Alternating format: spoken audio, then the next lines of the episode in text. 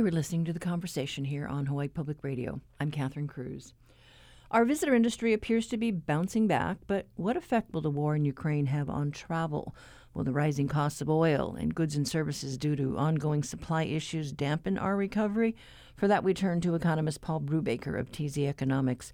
His outlook for the rest of 2022 expect more of the same. Our painful pandemic roller coaster ride isn't over yet the conflict in Ukraine, the invasion of Ukraine, represents a significant geopolitical risk.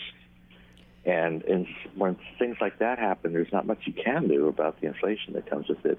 The deeper issue, of course, is the nature of the economic recovery, which has been turned out, in retrospect, was overstimulated by um, fiscal policy um, interventions and uh, starting with the CARES Act in March 2020, and then the American Recovery, something the ARPA, the Biden follow-on in um, March 2021. So, and both in in each case were about two trillion dollar injections of purchasing power to households and businesses, and uh, you know, four trillion, three trillion might have done it, um, but we know that now, and at the time, we were dealing with a crisis that, um, you know, a year ago didn't have much more than the prospect of support from vaccination. The vaccines were just just rolling out. So you know, you, you do what you can at the time you can, and then things happen, like the Russian invasion of Ukraine that you weren't planning on that complicated. And then, as you point out, the supply chain disruptions are not just a reverberating, ongoing, uh, you know, reflection of the initial shock of shutting down factories and whatnot here and there because of the, the early days of the pandemic. It's also a reflection of each of these variants that, you know, evolution um, and mutation uh, make inevitable. But in particular, the Delta wave in the summer of 2021, and then the Omicron wave more recently this winter. And I'm pretty sure there's going to be a Deltacron wave, you know, a BA.2 wave, which in the terms we're talking about maybe doesn't present itself in terms of mortality. And we're evidently here in the state of Hawaii, we're not even measuring case counts anymore on a daily basis. It's hard to, of course, because a lot of people have home tests. But the point is that we could have yet another wave, maybe not be on top of it as much statistically, um, but it will it will have a disruptive impact yet again as each of the prior uh, more recent waves have had on this supply chain. That's just the roller coaster we're going to be on. You can see the path ahead, and the problem here is that we're bouncing around and we don't really know what comes next. I guess I think of that, you know, that phrase, what doesn't kill you makes you stronger, because it just seems like, okay, just when we thought we would get back on the cliff, something pushes us down again. Right now, we're dealing with fuel prices climbing, cost climbing. You know, Matson just told their customers last week that they're going to raise the rates what seven and a half percent next month.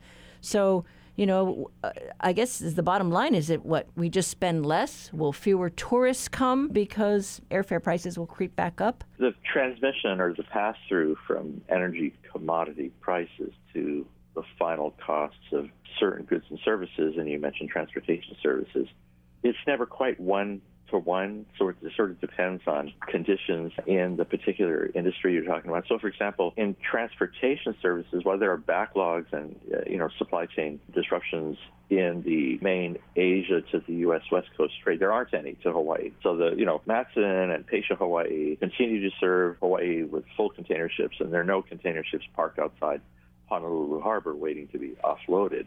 And as an industry, ocean surface transport industry, that's operating at a you know pretty good volume and making money pretty you know pretty decently. Uh, they don't have the room to sort of they can't add an, an additional vessel. It takes a long time to rotate in a new vessel, for example. I mean, decades. Uh, really, if, for example, advocates of reform of the Jones Act were to succeed and the more sensible portions of that agenda, which might involve sourcing vessels that are made abroad that are less expensive, that still would take, you know, that's still not going to solve the problem, even if they were more fuel efficient, which they probably aren't.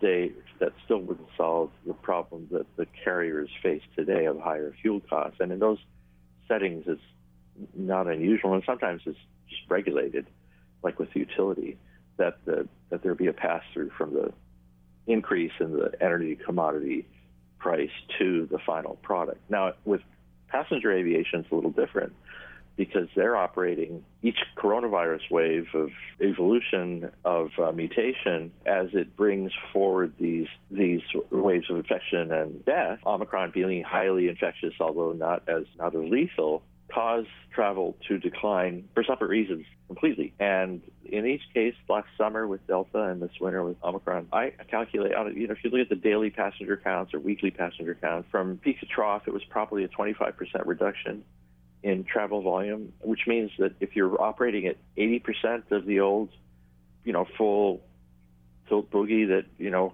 Hawaii tourism could manage pre-COVID, then you're going from 80 to 60% if you get a 20%, 25% decline, right?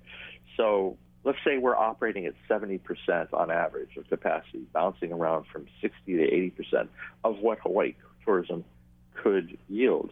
Well, in that kind of an area, raising airfares could be problematic. Raising airfares is always problematic because, you know, the price elasticity of demand for a long haul flight, a leisure trip to Hawaii, the sensitivity of travel demand to that pricing means that the airlines have to be really careful. And there's a, so there's a tension there. How much should our shareholders eat in terms of the higher fuel costs?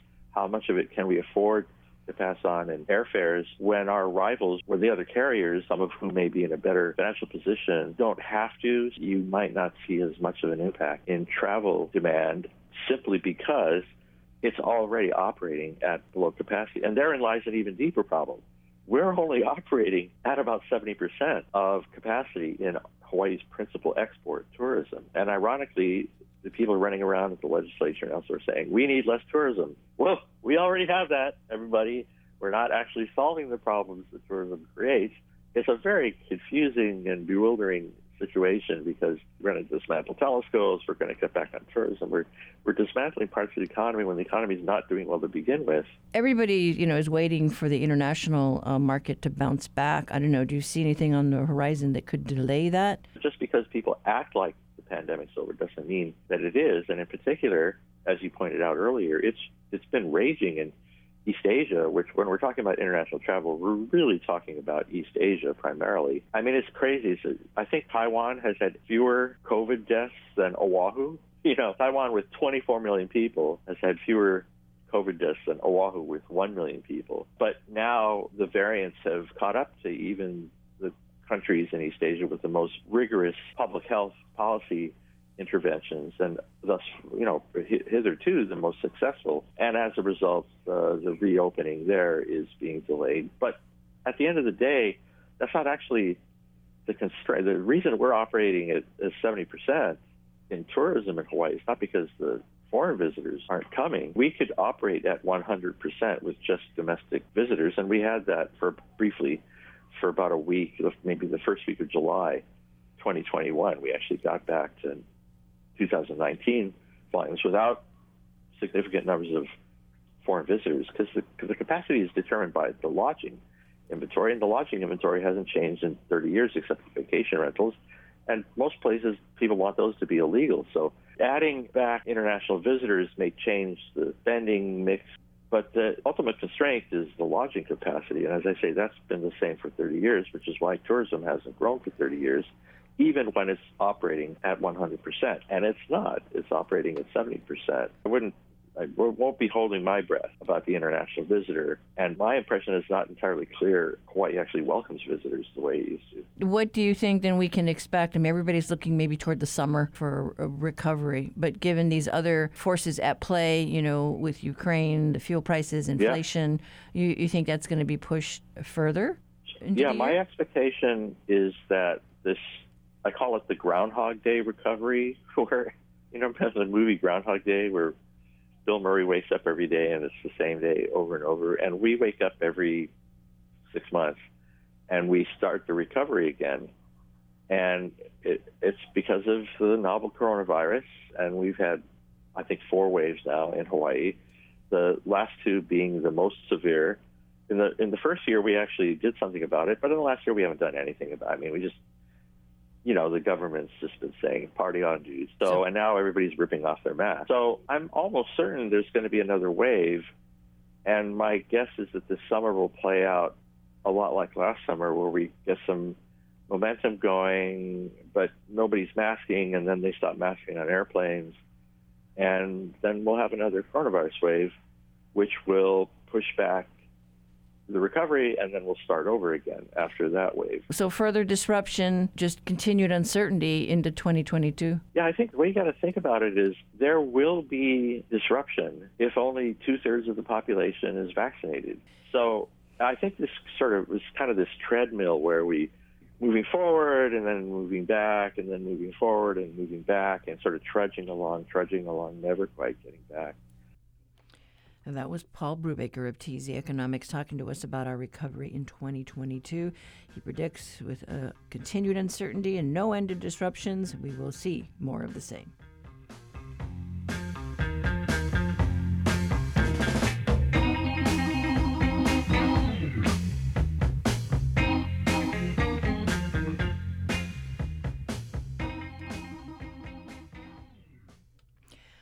Civil Beat's reality check today highlights the latest battle on Midway Atoll. Reporter Thomas Heaton joins us today. Good morning, Thomas.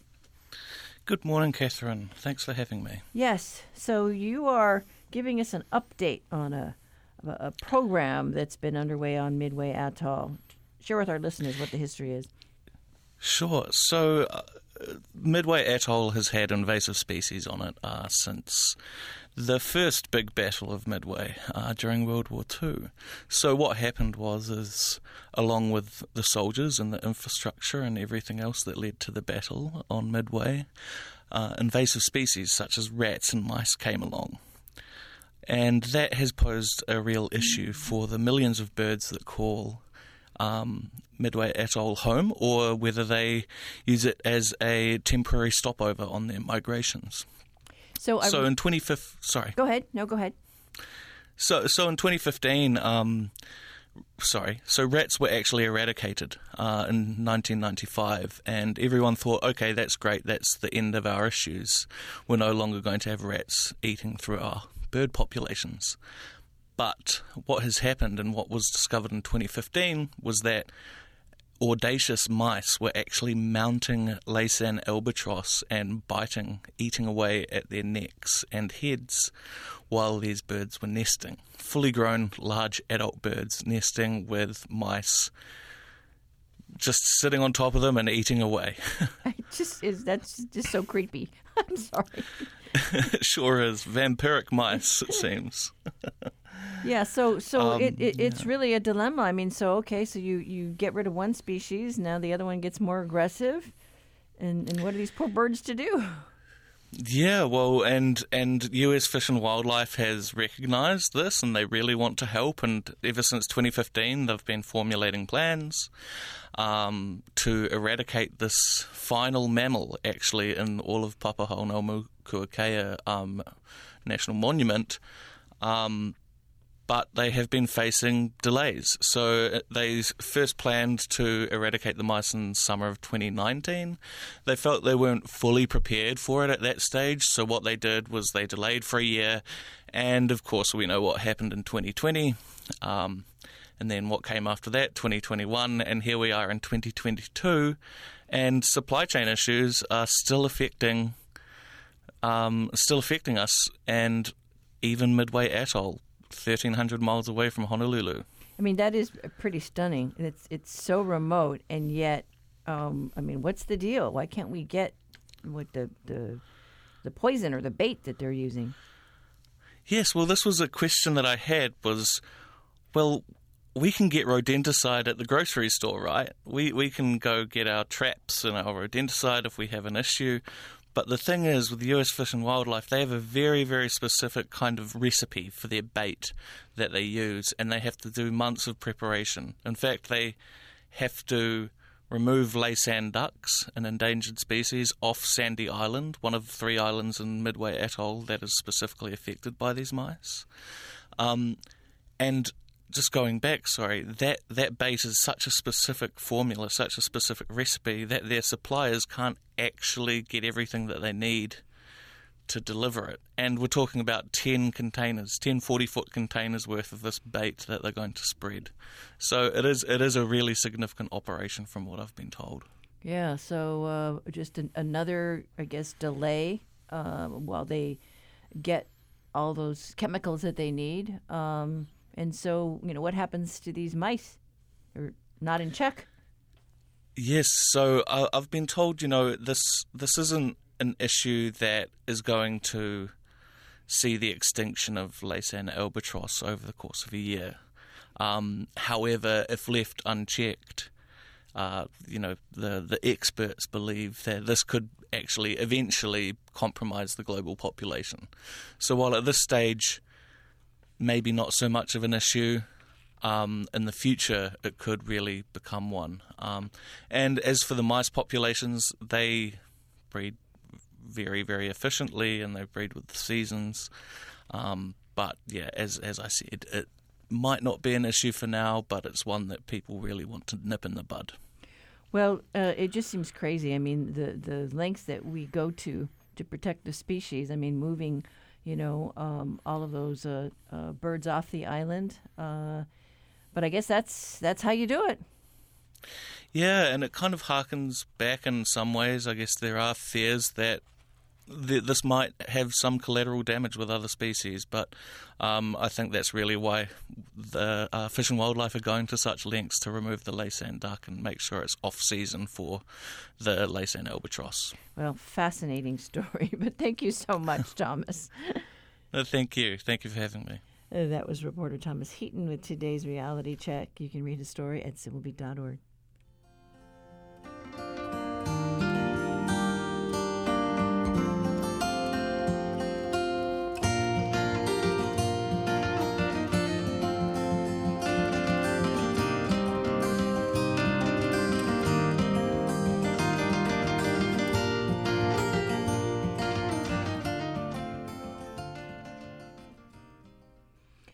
The documentary film Waterman about the life of Duke Kahanamoku debuted at the Hawaii Film Festival last year, and it's set to screen in consolidated movie theaters across Hawaii later this week.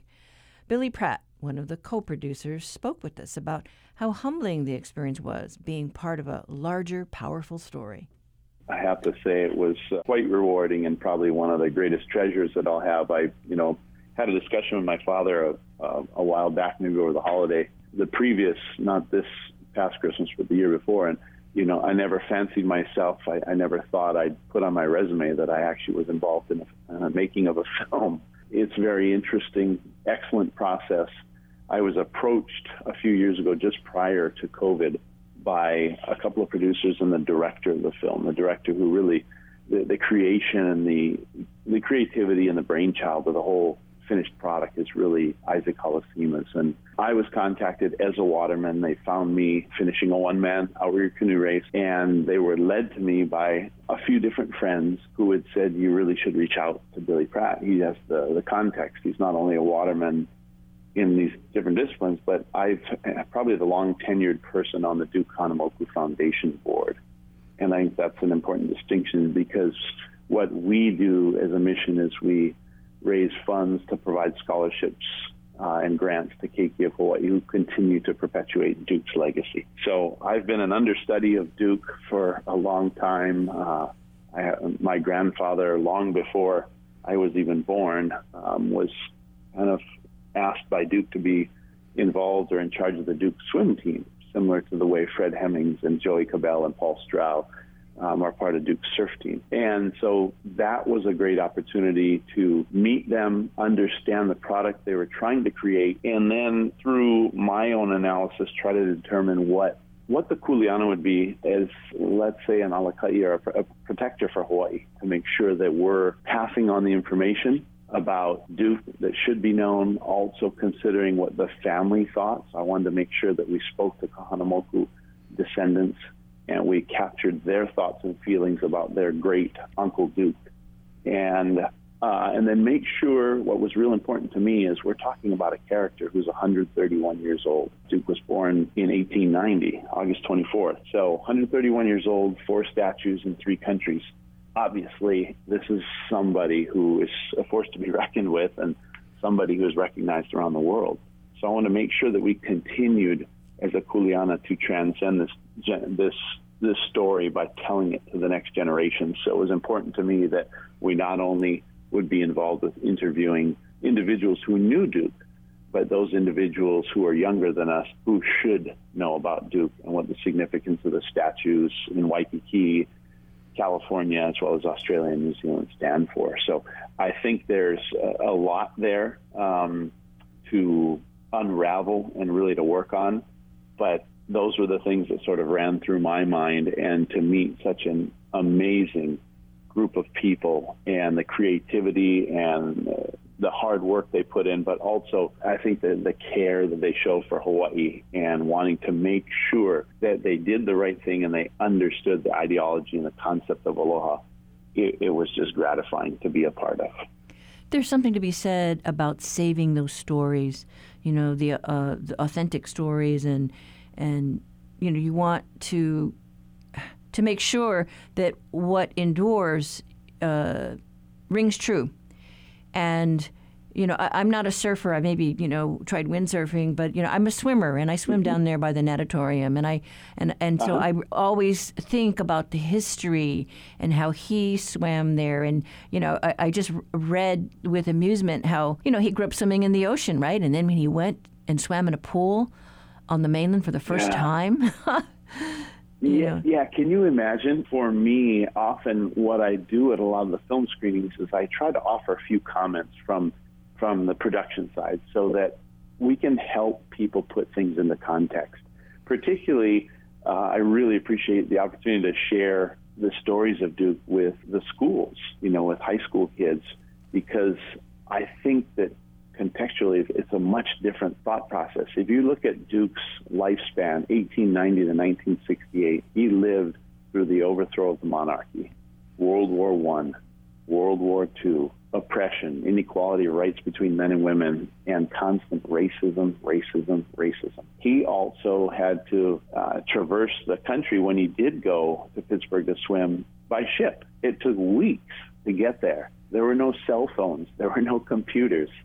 And once he landed on the coast, he would catch a train.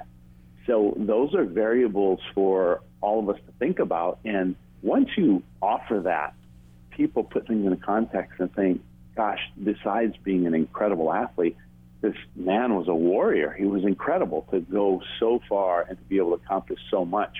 And to think that the, the difference between swimming in salt water to freshwater, as you mentioned, and to be in a room freezing cold temperatures outside and you're going to be locked inside in a freshwater pool with numerous gentlemen smoking cigarettes the whole time. I mean, there are a lot of these pitfalls and things he had to navigate. And I think early in his career, when he cramped up and failed, I thought that also set up um, a great opportunity, not just for Duke, but also for students here to learn about uh, adversity because the greatest accomplishments come following adversity. He failed and he figured a way out. He stayed on the mainland. A coach saw the potential in him and offered to coach him for free. And once he took lessons, and as Duke was quoted saying, I never stopped training. Once he did that, he became virtually unstoppable. So I think it's uh, it's very impressive. You bring up a good point, not just to think about the incredible feats and accomplishments that he had, but to, to put it in light of the period that he did it and the fact that there wasn't the technology or the ease of, you know, commuting and transporting yourself as we have today. And people know him as, you know, the father of surfing, you know, the ambassador, Mr. Aloha, you know, but I I love the story where he was able to save uh, lives by paddling out uh, on a board and the fact that now when I swim and I see the lifeguards put out their boards in front of the stand when they start their work day, you know, I think of that. It's like, wow, You know, they can get uh, out there in the water faster with those boards. It's become such a tool for ocean safety. Yeah, you bring a, a great point, and one that that portion of the film uh, is one of the areas that people always come and brings them literally to tears because they did not know that about them. I, I had a wonderful opportunity prior to the Olympics to share this with a friend in Carissa Moore, and I really felt in my now that it would be important to to share the film with her because I thought it would be inspirational to her. And I recall what we like to do following a screening is to ask the audience what they thought. And she, like all of us, was in tears. And she said, "You know, I thought I knew every every single thing about Duke. I know I've studied a lot about him. Ambassador of Aloha, surfing, swimming gold medals, world records. But a lot of people didn't recall the 1925 rescue of the the Thelma and the individuals who were lost. There were 17 people aboard the ship. This was off the coast of Newport near near what's known as the Wedge body surfing spot. And Duke himself was just in California at the time. You know, he was dabbling a little in Hollywood as an actor as he was uh, aging as an athlete, and he was just passing by. And nobody was doing anything because the water was so violent. But I believe, as a waterman and somebody who has a great comfort in the water, he took it as his kuleana. He took it as his responsibility to be the one to do something. And he saved eight people. Five others perished, and four made it to shore on their own. What's amazing is a lot of people saw him as, as a hero. And if you, you watch the film closely, you'll see his expression on his face that I think he was embarrassed and felt as if he failed. But to your greater point, now as we look at that as a historical, monumental point, you know, they've advanced lifeguarding to have rescue boards along the coast. And really, I think the, the courageousness of someone to take it upon their back to, to enter such a risky situation and bring so many people back to life. To touch on the context point that we just discussed previously, you know, you'll see this in the film. He was recognized for those achievements. It took them 32 years to contact. To there was no cell phone, and he was the type of person who didn't let anyone know who he saved. But we're most certain that every person he saved never forgot him or what he did for them. So they finally found him and really brought him to, to life in a national TV program to recognize him for those achievements of rescue. And uh, it, it just adds more light and really more dimension to an incredible life of one human being. We've been hearing from Kauai's Billy Pratt, one of the co producers of the film Waterman. He was talking about the legacy of Hawaii's Duke Kahanamoku. We'll have more of our conversation coming up right after a short break.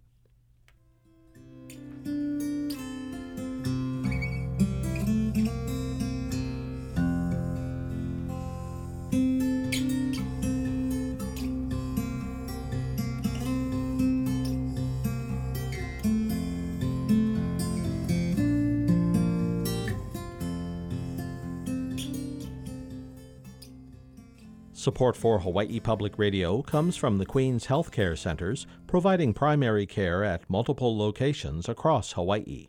Learn more by calling 808 691 8200. March is Colorectal Cancer Awareness Month. Did you know the recommended age for screening is now 45 for most people? I'm Dr. Kathleen Kozak. Join me today on The Body Show to find out why the age changed and why to screen so soon and what the best options are. That's today at 6:30 on The Body Show.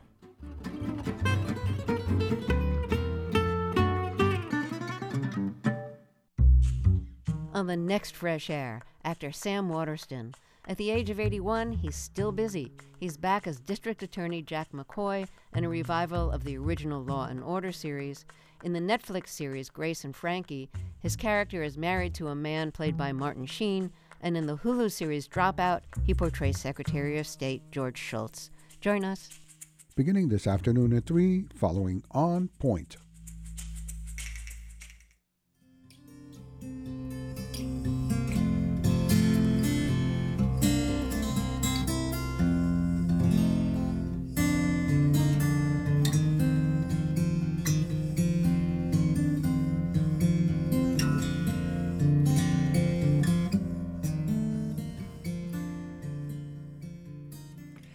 Documentary Waterman hits the big screen here in the islands later this weekend.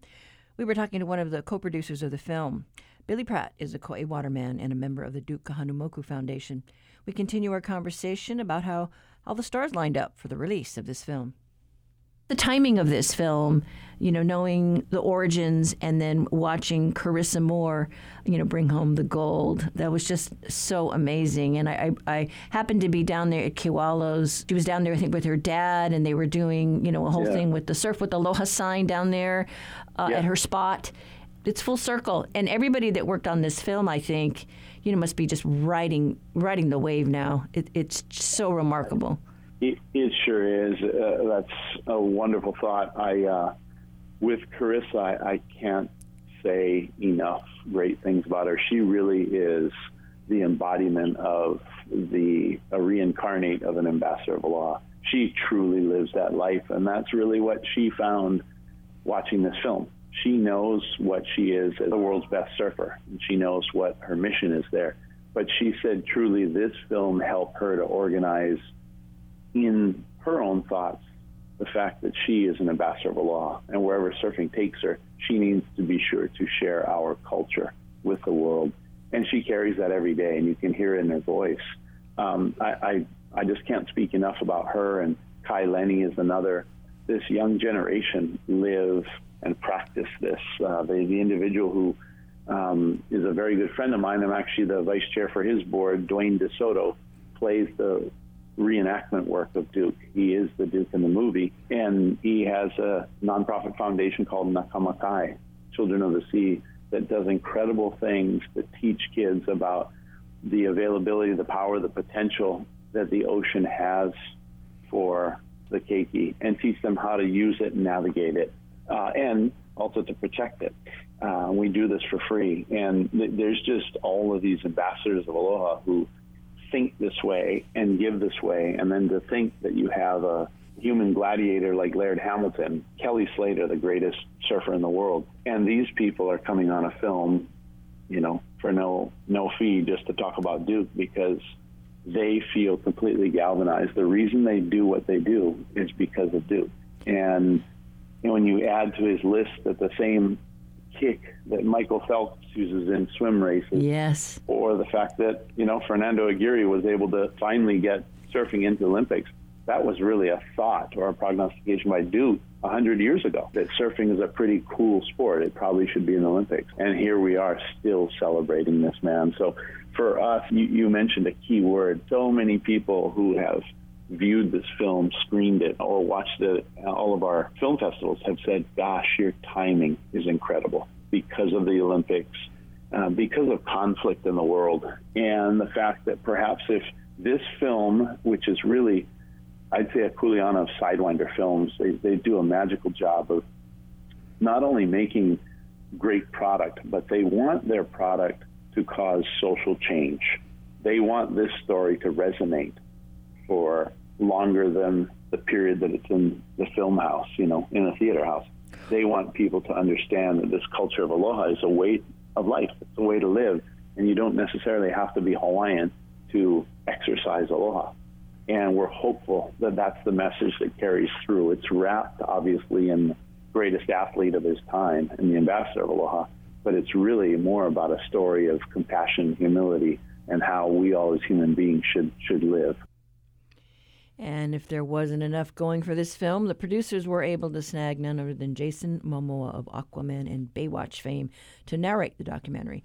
The film kicks off in consolidated theaters April 1st. It heads to Utah and California, and eventually across the Pacific to Australia and New Zealand.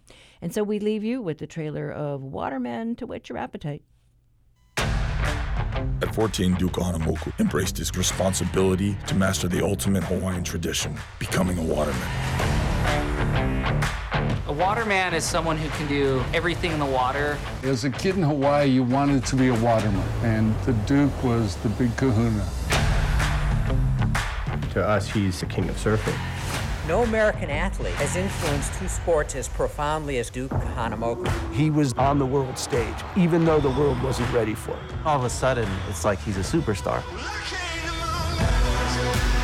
Jim Thorpe, Jesse Owens, Jack Johnson, and lost in that shuffle is Duke's role as a racial pioneer. He did encounter overt racism. He was able to break a lot of color lines the amount of pride that he was able to give to his people. He was one of the biggest celebrities in the world. Aloha. He had come from nowhere to the Olympic team in three months, which is an unrivaled story in Olympic history. He changed the world with the Kahanamoku kick, the same kick that Michael Phelps learned. A superhuman feat. He's bringing a sport that nobody has seen before to their shores. I think that Duke shared surfing with the world because it was the greatest gift that he had received in his life, and he wanted other people to experience it. He rescued so many people. Life saving wasn't a profession back then. There are true heroes in the world, and he was one of them. Duke accomplished the seemingly impossible. The story of one of America's greatest icons. When the world saw Duke, they saw Hawaii.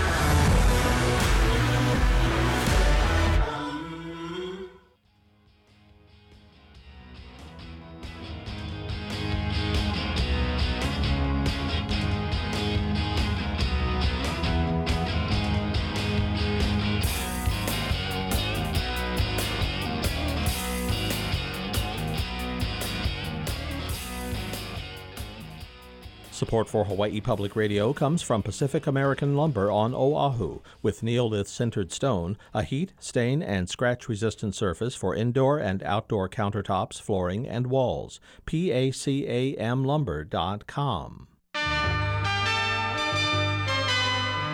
Each week, New Dimensions explores the social, political, scientific, environmental, and spiritual frontiers with some of today's foremost social innovators, thinkers, scientists, and creative artists.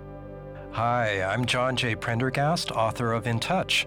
Next time on New Dimensions, I'll be talking about how to tune in to the inner guidance of your body and trust yourself. Beginning Sunday morning at 11. Support for HPR comes from St. Andrew's Schools in downtown Honolulu, offering single-gender education for girls K through 12 and boys K through 6 with an open house April 23rd. Registration at standrewschools.org/open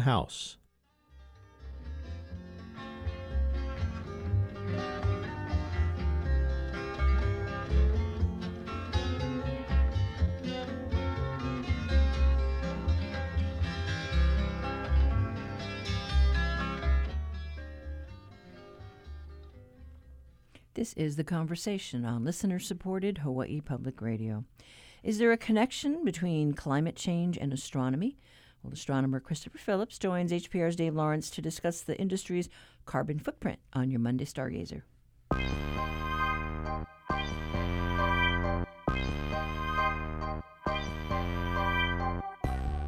Stargazer Time, our weekly look into the massive universe around our tiny planet. Also, things we can try and spot in our island skies. And as always, we are so fortunate to tap into the expertise of astronomer Christopher Phillips. And wouldn't you know it, we've got him on the line right now. Hey, Chris, welcome back. What do you have this week? Hey, Dave. It's good to be here. So this week, stargazers look out for a trio of morning planets in our eastern skies. Venus, Mars, and Saturn can be seen before dawn, with all three planets rising around 4 a.m.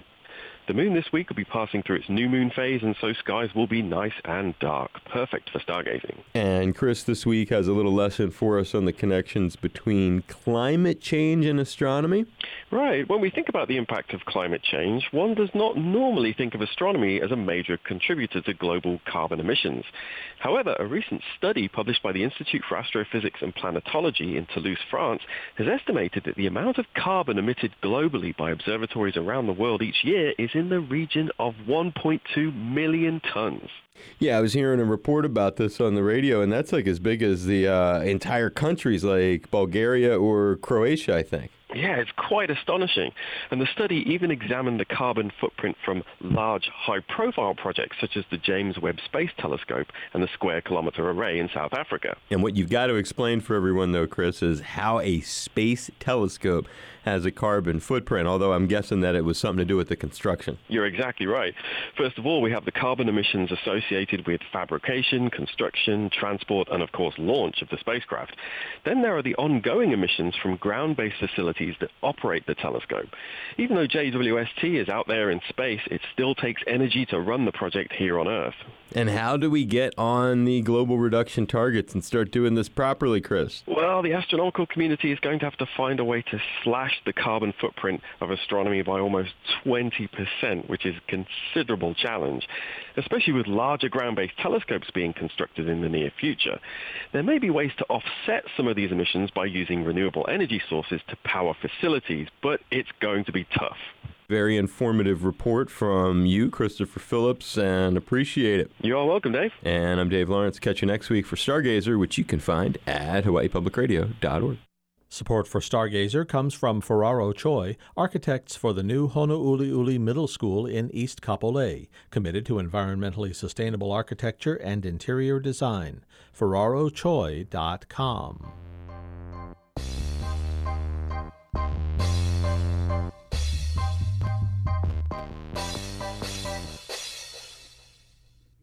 When University of Minnesota professor David Iona Chang sat down to write his book, The World and All the Things Upon It, he wanted to document the ideas and perspectives of early Native Hawaiian explorers as they traveled the globe.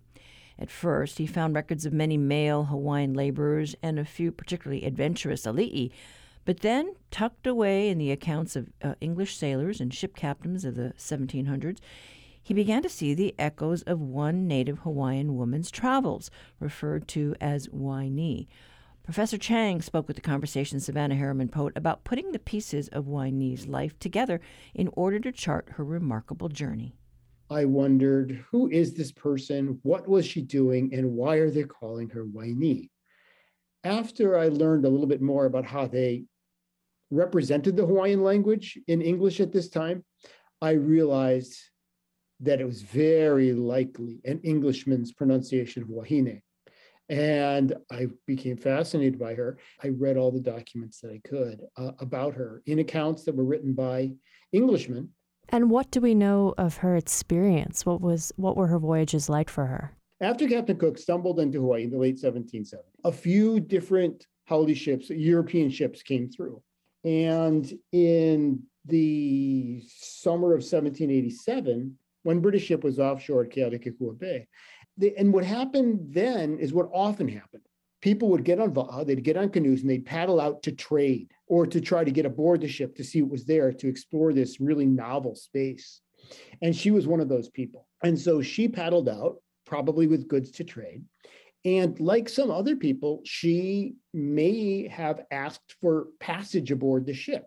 They were there, and, and many people wanted to to, to explore this, to stay there. It was a very exciting experience, I think. And she apparently asked to stay. Now, the captain of that ship, a Captain Barkley, had very, and this was very unusual, he'd brought along his wife. This is novel. Generally, they just sailed by themselves. But he had brought along a young English woman who he'd married, and um, she took the person whose only name we have for her is Kavahine. he, she took Kavahine on as a maidservant. And so she sailed with this British trading vessel all the way to North America. They went up the northwest coast of North America along what we now call Vancouver Island, all the way up to Alaska, towards the Aleutian Islands, where they, the Englishmen, were trading to get furs. Then the next part of the trip was to take those furs and sail all the way to southeast China to trade away the furs to get Chinese goods. And so she went all the way up the north coast of North America, all the way across the Pacific. She went to Macau. Macau is a Portuguese colony on the southeast coast, right near Hong Kong. And they landed there to trade away their goods, the furs, and get things. So one can imagine these extraordinary experiences. She was, first of all, seeing this very exotic British sailing vessel different people speaking different languages with a different kind of sailing technology than the one that she knew as an Oiwi woman. And then sailing along the coast of North America, seeing native North America in all its glory and all its power at a time of affluence as trade is bringing in goods with, with the Europeans. And before the kind of stories of conquest and colonialism, which we now think of when we contextualize Native American history, she was in Native America before that. Then she sails all the way across the Pacific, that experience of the natural world, right, of being at sea, um, which is both a very Hawaiian experience, but also this is far to the north of where she and her ancestors had been, and sails across the North Pacific and then all the way down to what is now into China and Macau, and spends a long period there serving Frances Barkley, the captain's wife there, as her maidservant. So then we have to see what she saw there. Macau is an amazing city. It's a Portuguese trade colony, but there are people from all over the world there. There are Portuguese, there are English, of course, there's many Chinese, there's people from the Middle East, there's people from Africa, there's Southeast Asians, because it's this trade center where people are flowing and where the Chinese empire allow a lot of kinds of interactions by all kinds of people, which would have been problematic in the heart of China itself. So this is a managed trade situation. So what that means is it concentrates all of these different kinds of people from all over the world. And Kawahine is in the middle of that. While she was in Macau, she grew ill. I don't know exactly what illness she caught, but many Native Hawaiians were growing ill at this time because our kupuna were being exposed to diseases to which they had no immunities. She was originally going to travel along with the Barkleys, but instead she was left behind in Macau. One source says that she asked to return to Hawaii. Another source suggests that the Barkleys kind of abandoned her. She may not have been useful as a servant anymore because she was ill. And uh, but whatever it is, it's a tragic, tragic circumstance. Um, she gets aboard another British sailing vessel, which says that they will take her back to Hawaii. She's not the only Native Hawaiian aboard that ship. There's a man from Maui, there's a boy, and there's an individual named Kaiana Ahula, who we generally just refer to as Kaiana. And it's very touching because this ship is sailing along and Kawahine is getting sicker and sicker. She's on what turns out to be her deathbed aboard this ship. And Kaiana, who's this high ranking ali'i, sits at her deathbed and cares for her and nurses her through her decline until she passes away and is deeply affected with sadness.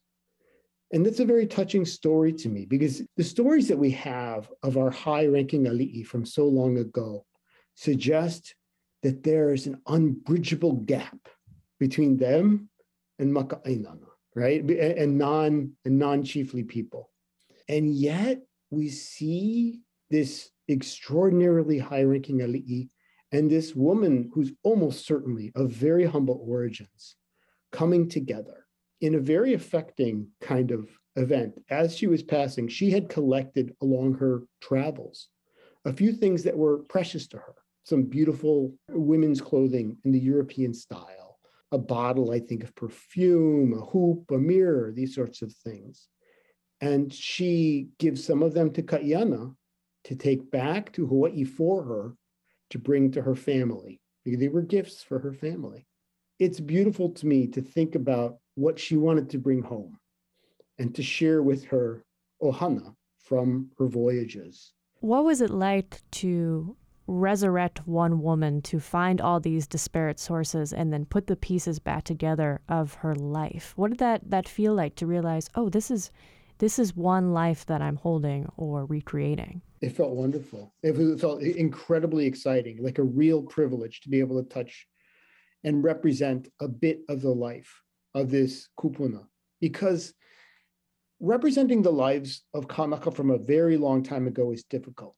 But to the extent that we have sources, so many of them are about the Inui, the highest of the high chiefs. And few of them are about Maka'ainana, about what we call in English commoners. And when they exist, they tend to just be about a group of people. The Maka'ainana did this or did that, right? But there's no individuals.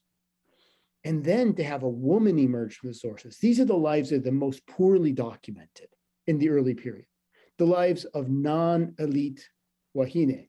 To have an individual, to have actual stories about her, and then to have her engage in this extraordinary act of sailing across the Pacific and, and doing these things, it was thrilling for me to see that. It's the kind of thing that, as a historian, but also as a Hawaiian person, mean a lot to me. She was the first Hawaiian woman to travel on a Western vessel away. Others would follow. She's extraordinary because it's easier to tell stories about her, but she can represent the experience, the goals, the curiosity, the exploratory spirit, and the bravery of many Wahine in the Native Hawaiian past. That was author David Iona Chang speaking with the conversation Savannah Harriman Pote about the life of Ka Wahine. To read more about her journey around the Pacific in the late 1700s, you can check out Chang's book entitled The World and All the Things Upon It.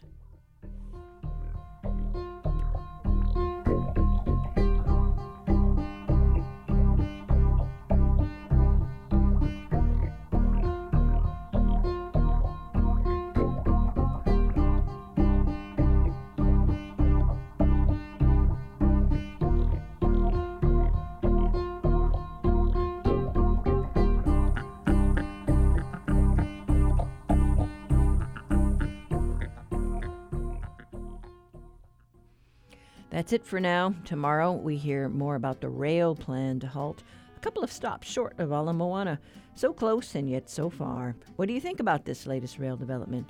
Good idea? Bad idea? Color Talkback line 808 792 8217. Missed something today and want to listen back? All of our shows are archived. Find them on the conversation page at hawaiipublicradio.org. I'm Catherine Cruz. We will be back tomorrow for more of the conversation.